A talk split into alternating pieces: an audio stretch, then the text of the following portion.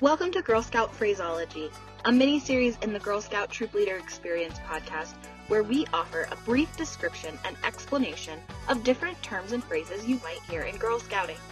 Today, we're going to talk about fall product, which you may also hear referred to as Magnut. So, the Magnut and fall product sale is magazine subscription subscriptions and nuts and candy. It used to include Girl Scout calendars way back in the day. Fun fact, if you were involved in Girl Scouts as a kid or uh, if you've heard of that, um, or if you've just been involved for a really long time. It's been ages since they um, included Girl Scout calendars, but I kind of wish they still did. I would totally buy one, but I guess if you weren't involved in Girl Scouts, I'm not really sure why you would want a Girl Scout calendar. It was like a calendar where featured photos of girls were on each month. Um, anyways, Generally, in this sale, girls earn more per item um, during Magnut or fall product than they do during cookie season. But girls also sell fewer items and way fewer girls participate. So, as a general rule, troops make significantly less overall, and Girl Scouts as a whole make significantly less overall from the fall product sale, um, but they make more per item. So, it's a really huge opportunity. It's also way lesser known to the general public. Most of the time, um, it's not booth heavy or there's uh, no booths, depending on what area you're in. So there's not nearly as much public presence of fall product. So the general public, most people don't even know Girl Scouts sell nuts and candy. Like they only know of girls selling cookies. Um, and because it's typically in the fall, so there's a lot of other um, like back to school fundraisers and such going on. And some councils have really long cookie seasons, so it can feel just really overwhelming to do another fundraiser. So many troops and individual girl members do not actually even participate in Magnut or fall product sale.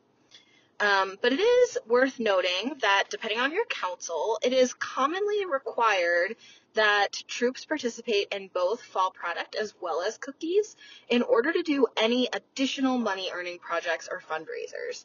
And again, that's council specific. Some councils aren't allowed to do any other um, fundraisers outside of the two main programs at all. And um, some of them have different requirements, but it's pretty common that you have to do both in order to do your own fundraiser that you come up with.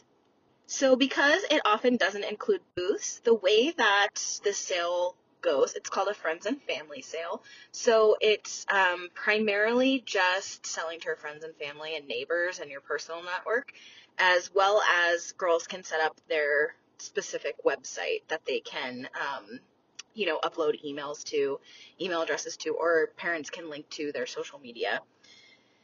Um, overall, I would say this is a very underutilized opportunity to engage with the community because, like I said, most of the community doesn't even know Girl Scouts sell nuts and candy. And also to earn money for your troop because there's a higher per item yield. So that's all I've got on fall product or Magnut in the spirit of phraseology. This is, you know, meant to be just a quick introduction to the term or phrase and the concept, not so much to dive into strategies or the pros and cons or anything like that. It's just to kind of give you an understanding of what the heck people are talking about if you hear them say fall product or Magnut. That's all for today's episode. Thanks for tuning in. Do me one favor. Just leave me a quick review on iTunes or wherever you're listening to this podcast. I love to know that real people are listening, and I want to know what episodes are most interesting and most helpful for you. If you're looking for show notes and past episodes and all the resources we mentioned in this episode and others, check out the blog at buildinggirlsofcourage.com.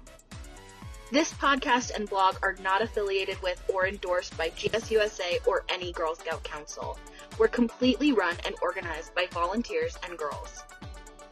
To learn more about coming on the podcast as a featured interview or to nominate someone you know, reach out to me at girlscoutpodcast at gmail.com.